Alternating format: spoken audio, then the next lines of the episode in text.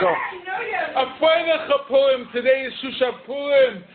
A lot of people think and feel the hardest mitzvah that they have is to be happy on Purim. Believe it or not, we think that everyone's happy on Purim. It's not true.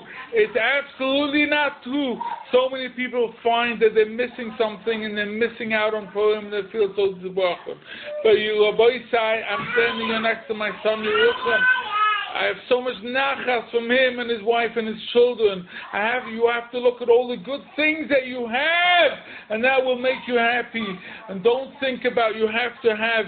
You're missing out. You're not missing anything. You're absolutely not missing anything. Today is Shushan Purim and Shushan Purim. You can have the same thing in Yerushalayim today. Everyone is rejoicing. You can rejoice. Be happy with what you have.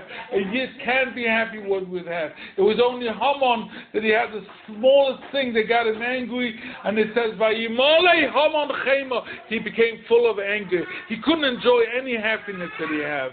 Have a good Freilich Purim, Shushan Purim. Be happy today with what you have. B'schos b'yom ben Miriam. Good?